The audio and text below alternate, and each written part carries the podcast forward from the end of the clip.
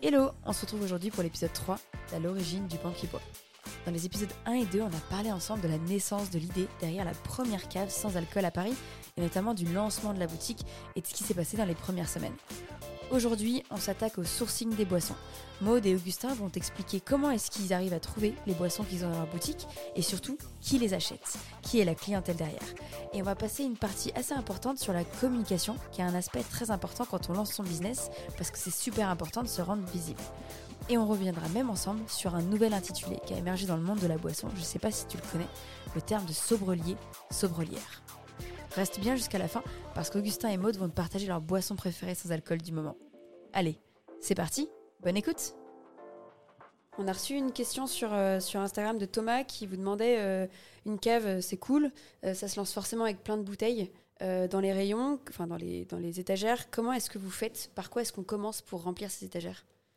C'est Augustin qui a commencé en amont de l'ouverture déjà un énorme travail de sourcing dans tous les magasins euh, bio, c'était principalement oui, des épiceries fines pour trouver des boissons qu'il qui, aimait, qui lui correspondaient.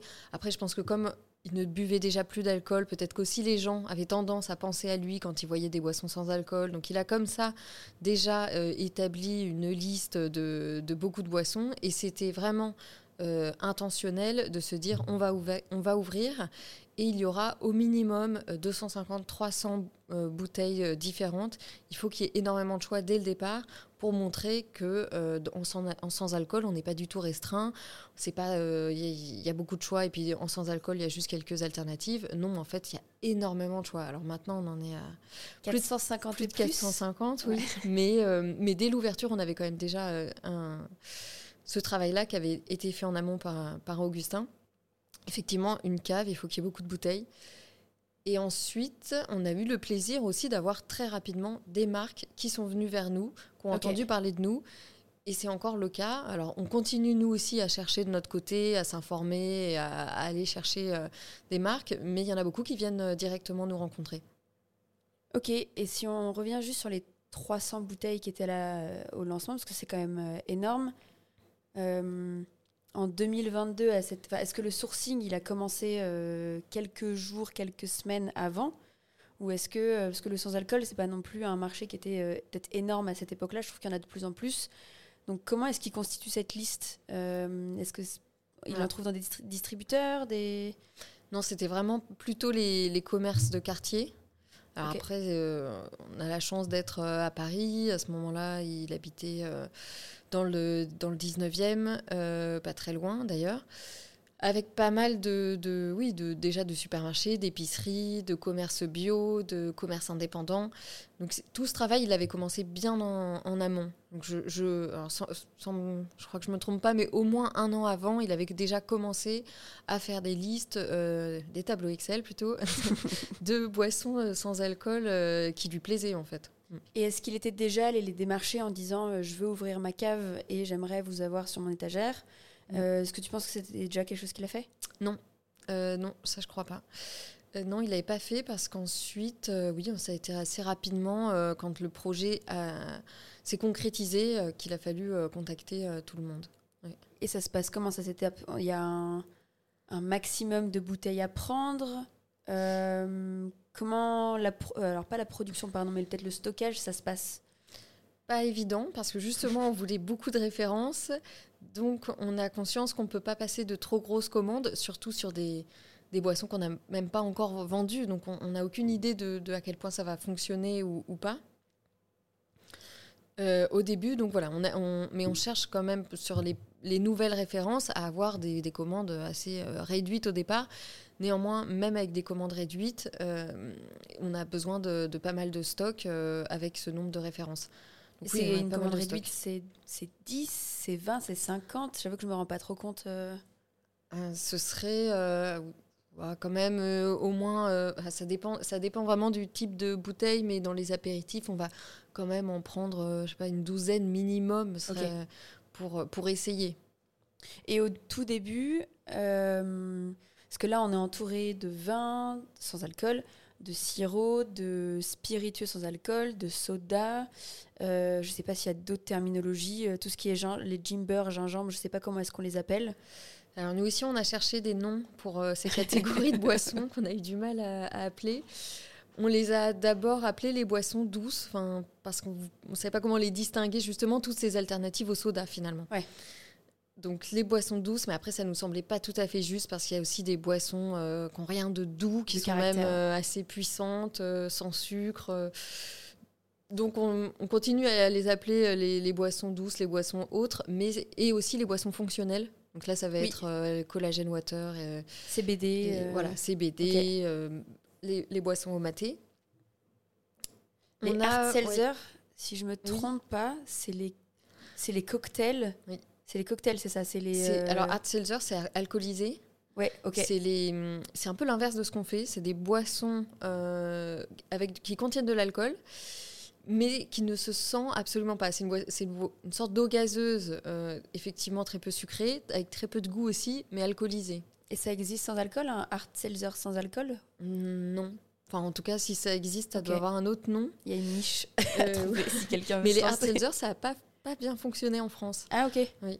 C'était plus aux États-Unis, non? Oui, Ouais. c'est ça. Ça m'étonne pas. On est quand même euh, très attaché bah, au goût, au- à la qualité enfin, gustative. Alors, on aime bien l'alcool aussi, mais, euh, mais pas uniquement.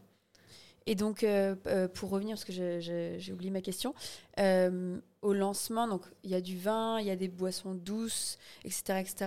Est-ce que la répartition dans le magasin, il y avait à peu près une répartition égale, ou il y avait quand même euh, une partie plus soda parce que vous saviez potentiellement que c'est ce qui allait prendre en premier Comment ça s'est passé un peu ce- cette répartition des stocks? Il y avait déjà des idées euh, qui, étaient, qui avaient été décidées vraiment en amont et même avec l'architecte de mettre euh, les vins désalcoolisés, les alternatives aux vins euh, plutôt au fond. Et en même temps, on le voit de l'extérieur. Pour- Pourquoi au fond?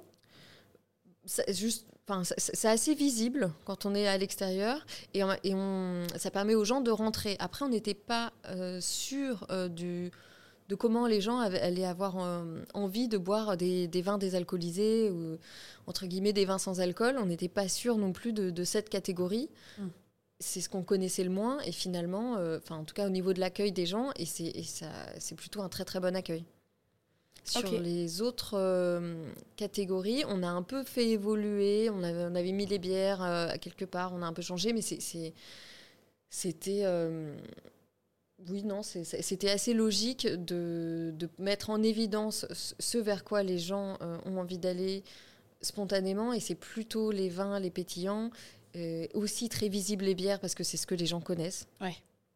Le marché a un peu commencé par la bière sans alcool. Oui. Exactement. Trop bien, magnifique. Bah, je vois que c'est encore le cas aujourd'hui, donc j'imagine que ça fait encore, euh, ça a encore du sens. Oui. Euh, puis même au niveau de la décoration, la décoration euh, au fond de la boutique est un peu différente de celle plus étagère au début, puisqu'il y avait aussi beaucoup de choix. Si, si on s'intéresse maintenant à trouver des nouveaux produits, puisqu'on est passé de 300 à 450 plus, je ne sais pas si, si vous avez un nouveau chiffre près de 500 ou autre, si moi je veux lancer demain ma boisson Génépi sans alcool, euh, comment est-ce que je vous démarche? Qu'est-ce qui se passe si je veux avoir ma bouteille dans votre étagère? Alors, tu peux nous écrire euh, soit directement par mail, euh, par Instagram, tu peux nous appeler sur le téléphone fixe, tu peux passer directement si tu habites à Paris, euh, mais si tu n'habites pas à Paris, autant nous appeler comme ça, Ouais. on s'assure, bah, par exemple, d'être là tous les deux ou éventuellement d'être disponible. Ensuite, euh, le plus simple, c'est de, enfin, c'est ce qu'on fait à chaque fois, c'est de nous faire goûter, tout simplement. Nous, on va en discuter ensuite entre nous. Comme on n'est que deux, ça va assez vite en général. Il n'y a pas un long temps Il n'y de, a pas un de- débat, euh, voilà, de une réflexion. assemblée générale de la boisson sans ça. alcool. Et ensuite, ce qui va compter aussi, c'est à quel point ça se démarque bah, de ce qu'on a euh, euh, actuellement, de la place qu'on a au moment où on nous le fait goûter. Il y a des choses qu'on va goûter, qu'on va aimer et qu'on va pas prendre immédiatement, mais euh, plus tard. Ok. Donc ça, on le dit aussi. euh, ça, ce sera éventuellement pour un peu plus tard. Et parce qu'on va faire un peu de roulement dans les boissons qu'on a, Ouais. euh, en fonction de nos envies, en fonction des saisons. Oui, j'allais demander au niveau des saisons, peut-être qu'à l'approche de Noël ou même du printemps, il y a euh, pas le palais qui évolue, mais peut-être un, un besoin. euh, Oui, oui, vraiment, on l'observe. Alors sur les, la fin d'année, les, les vins blancs, les désalcoolisés, tous les pétillants pour les Ouais. fêtes, ça c'est immédiat, vraiment.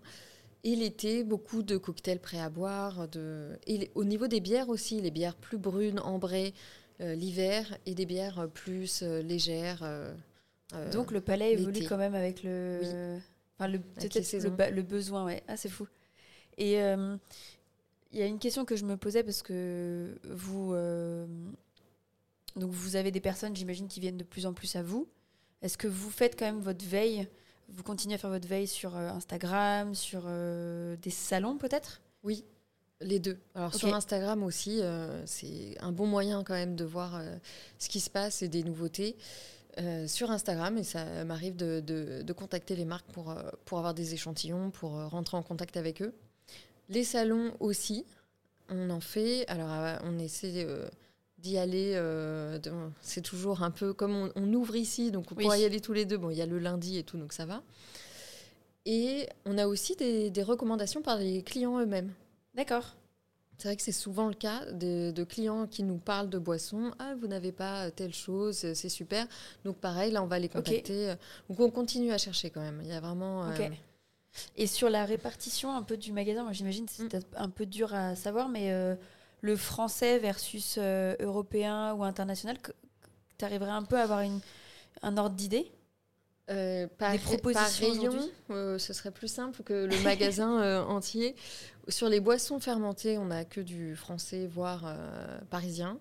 Ok. Le plus possible. Sur les bières, on a des français, mais vraiment pas uniquement. C'est des bières euh, belges, euh, d'Angleterre, euh, même de plus loin. Ça va, ça va en Europe, non, aux États-Unis aussi, non, remarque. Les cocktails, ça va être surtout français aussi et un, un peu étranger. Donc les cocktails, c'est des boissons prémixées. Oui, voilà. Les cocktails, ça va être les, les boissons prêts à boire. en petite bouteille ou en canette ou même en grande bouteille. J'ai envie d'un spritz, hop, il est, il est déjà prêt. Sur les apéritifs, on a une majorité de Français aussi. Le, plus possible, on va toujours essayer de, sourcer français, mais on est quand même ouvert euh, aux, autres, euh, aux autres marques et aux autres pays. Donc on a un peu de produits autres. Après, si on trouve une autre marque qui fait euh, la même chose, encore mieux en France, on prendra toujours la marque française. Ok, c'était l'une de mes questions. C'est il y a le sans alcool qui est la règle ultime. Est-ce qu'il y a d'autres spécificités euh, dans votre charte d'acceptation? Alors, le sans alcool. Euh, en deuxième, on va s'attacher au moins sucré possible. D'accord. Même si on va avoir quelques boissons sucrées, et on ne peut pas tellement avoir. Euh, des il y a certains équivalents qui, qui, contiennent un peu de sucre, mais quand même, c'est le deuxième critère, le moins sucré possible. Le troisième, on va s'attacher à ce que ce soit bio, artisanal. C'est la même chose, on va s'y attacher le plus possible. C'est pas rédhibitoire euh, certains sont en bio mais n'ont pas encore euh, euh, la, certification. la certification, des choses comme ça. Donc on va s'attacher à ça. Après, le circuit court aussi en fait partie. Donc plus ça va être produit localement, plus ça va nous plaire. aussi, on n'a on a aucun contenant en plastique. C'est vrai. Mm. C'est vrai, j'avais pas... non, c'est vrai. Oui, donc recyclable. Recyclable. Canette, euh, Canette bouteille, euh, Ok. Bah, très cool ces critères. Le premier, c'est le. Non, le deuxième, pardon, c'est le sans sucre. sucre. Euh, est-ce que c'est un. C'est un critère que vous avez mis dès le début ou c'est un critère qui est venu avec un peu le besoin du marché? J'ai l'impression qu'on. Alors, il y, y, a deux tendances. Il y en a une qui est très très sucrée, qui va plus vers des sodas industriels, et il y en a une qui est plus justement vers quelque chose de plus frais, de plus, bah, de plus bio, de plus local et généralement de moins sucré. Est-ce que ce moins sucré, ce critère, il est venu via les clients ou via vous ou via les deux? Il est venu alors via Augustin dès le départ. Ok. Euh, lui, il est particulièrement sensible au sucre et donc il va même sentir directement un, produit un peu trop sucré. Euh, c'est, ça va être désagréable. Et ensuite, c'est venu, euh, moi, pour ma part, c'est vraiment les clients qui le demandent et c'est leur préoccupation Deuxième préoccupation, après l'alcool, mais quand ils rentrent ici, ils savent qu'il n'y aura pas d'alcool. Donc la deuxième préoccupation, ça va être euh, le sucre, quasiment systématiquement. Ah ouais, c'est fou. Mais euh, c'est fou et à la fois pas forcément. Euh, Romuald de Gin Spirits me disait que sur les salons, dégustations ou autres, il avait beaucoup de personnes qui étaient diabétiques et ne pouvaient pas boire, goûter même une, toute petite gorgée de certains produits, ce qu'il avait aussi encouragé à faire du sans-alcool et du très peu sucré pour pouvoir, en fait, on parle souvent du sans-alcool avec le côté femme enceinte, etc. etc. mais je trouve ça, enfin, ça m'a ouvert, moi, un marché, une possibilité de, bah, si tu es diabétique, c'est vrai qu'il y a beaucoup de boissons que tu direct, tu rayes de ta liste parce que c'est impossible. Exactement. Les diabétiques, les femmes enceintes qui font du diabète euh, gestationnel. Yes, ouais, exactement. Euh, donc ça, il y en a qui viennent aussi et, elles, elles, ont énormément de mal à trouver des boissons, évidemment, euh, pour, bah, pour l'apéritif ou même pour la, la, vie en communauté, pour des moments à deux elles, sont, euh, elles, sont, elles sont perdues, elles pensent qu'il n'y a vraiment rien qui peut, leur correspondre sans alcool et sans sucre.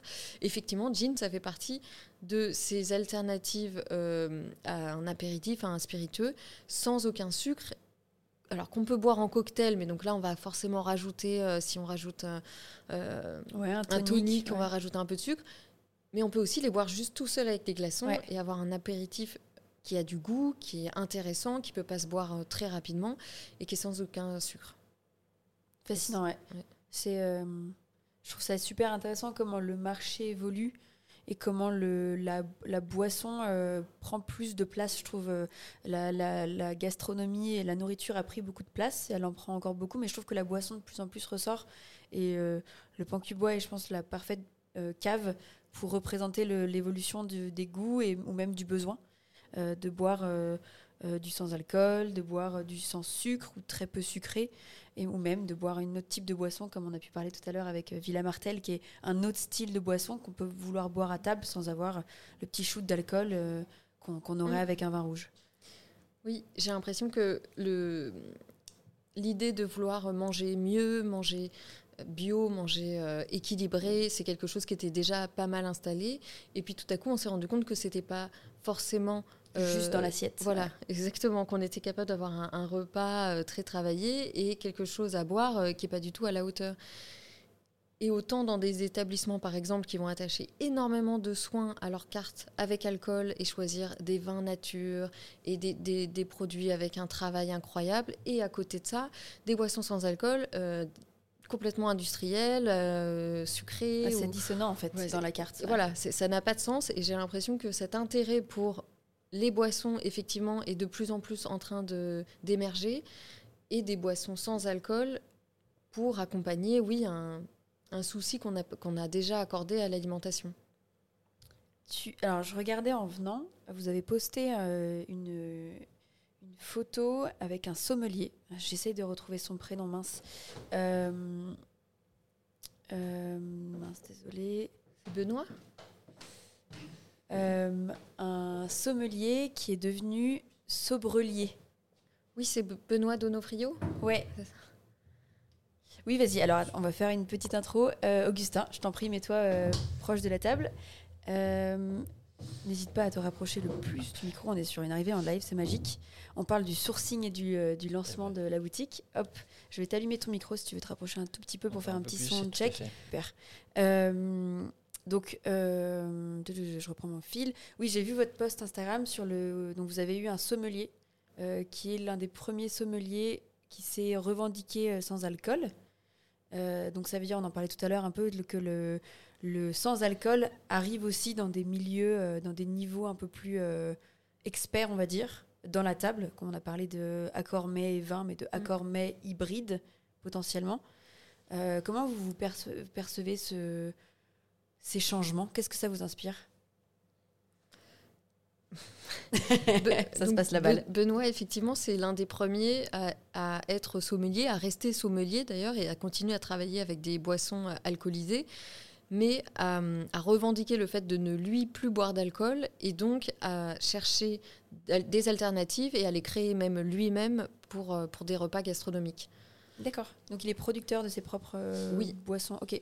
Il fait ses propres boissons, il les commercialise pas. Enfin, il les vend aux tables où il les sert. Après, il c'est pas mis en bouteille, c'est pas disponible chez nous ou ailleurs. Euh, et après, lui, ce qui est intéressant, c'est qu'il continue en plus à être sommelier, à travailler avec de l'alcool, à vraiment conseiller ses clients, etc. Sauf qu'il boit plus en fait, il recrache quand il teste, etc. Quoi. Euh, Fou.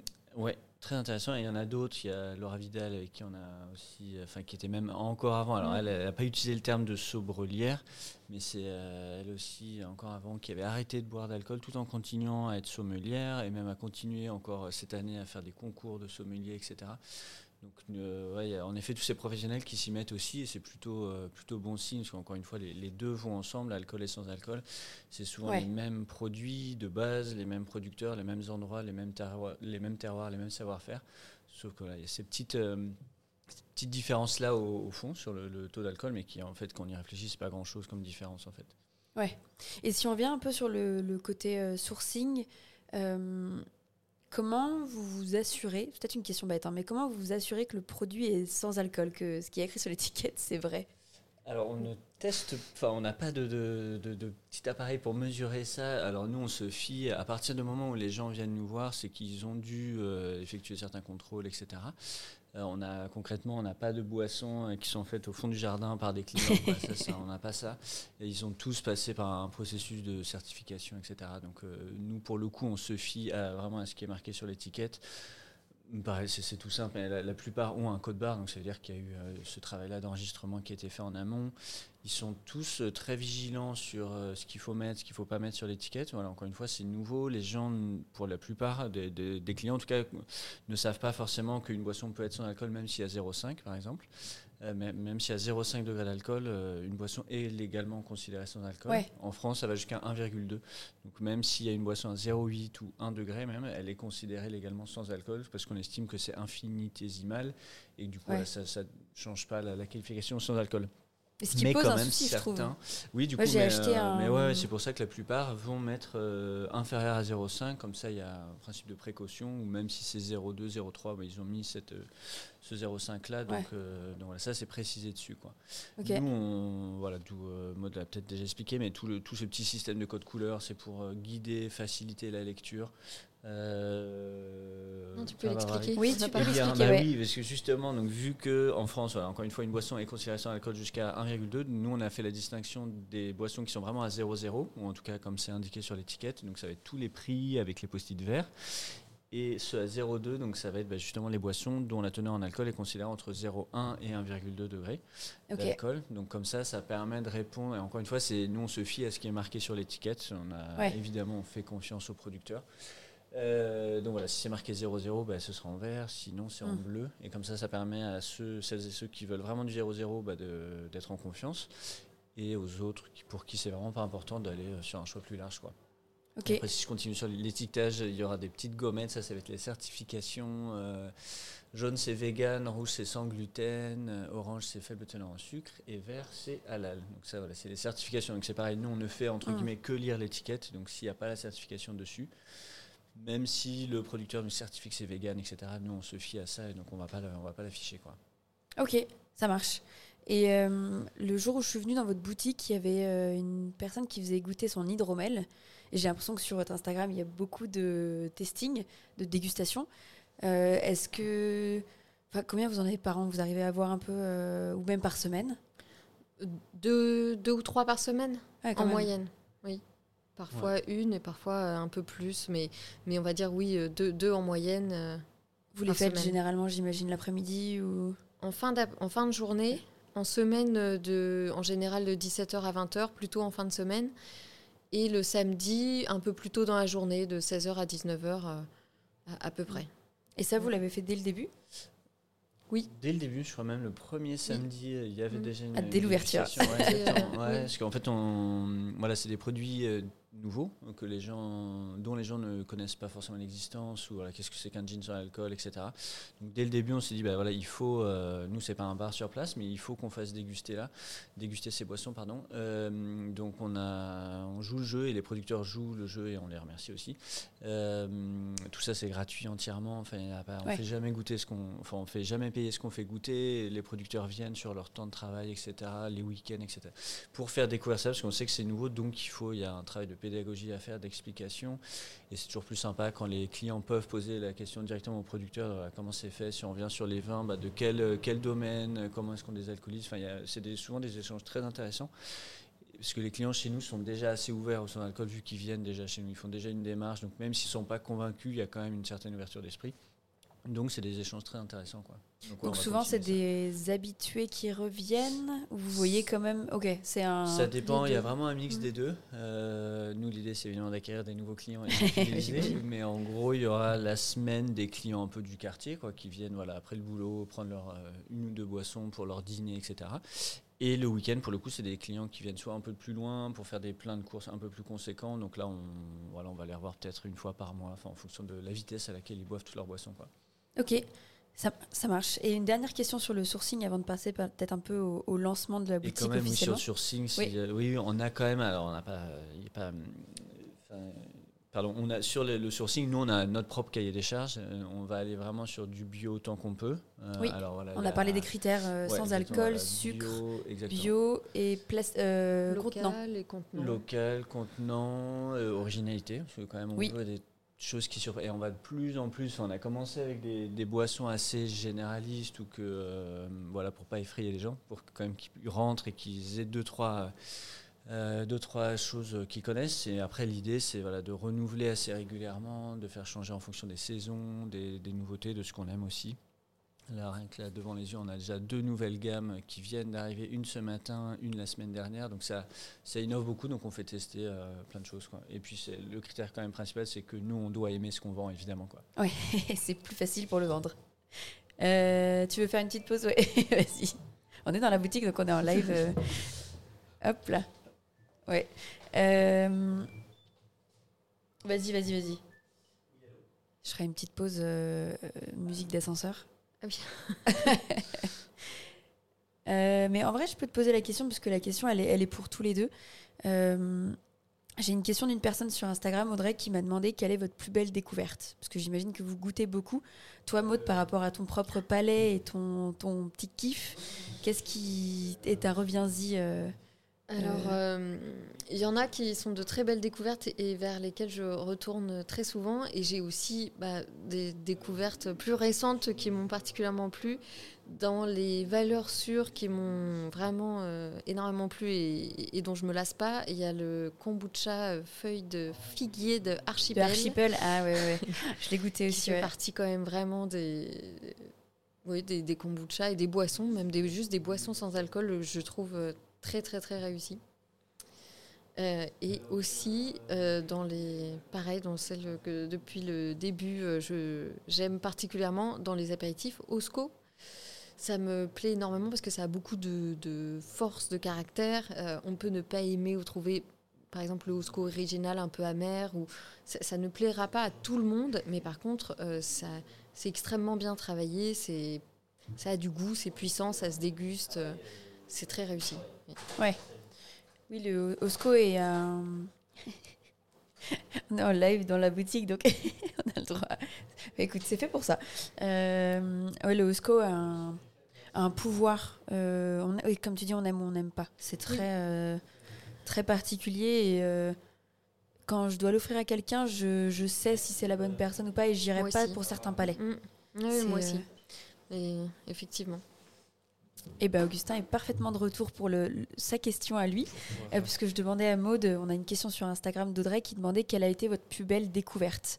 Euh, qu'est-ce qui est un reviens-y pour toi, euh, pour ton palais, Augustin, bien sûr. Boisson. Ouais. on peut citer des marques ou pas? Oui, oui, on a parlé de Osco et de l'archipel kombucha pour Maude. Euh, le problème, c'est que je cite souvent les mêmes. Non, mais vraiment, le, coup de cœur, c'était Osan, qui est juste les trois petites bouteilles que tu as devant toi. Donc, O-S-A-N, une boisson qui est faite, pensée par un chef étoilé.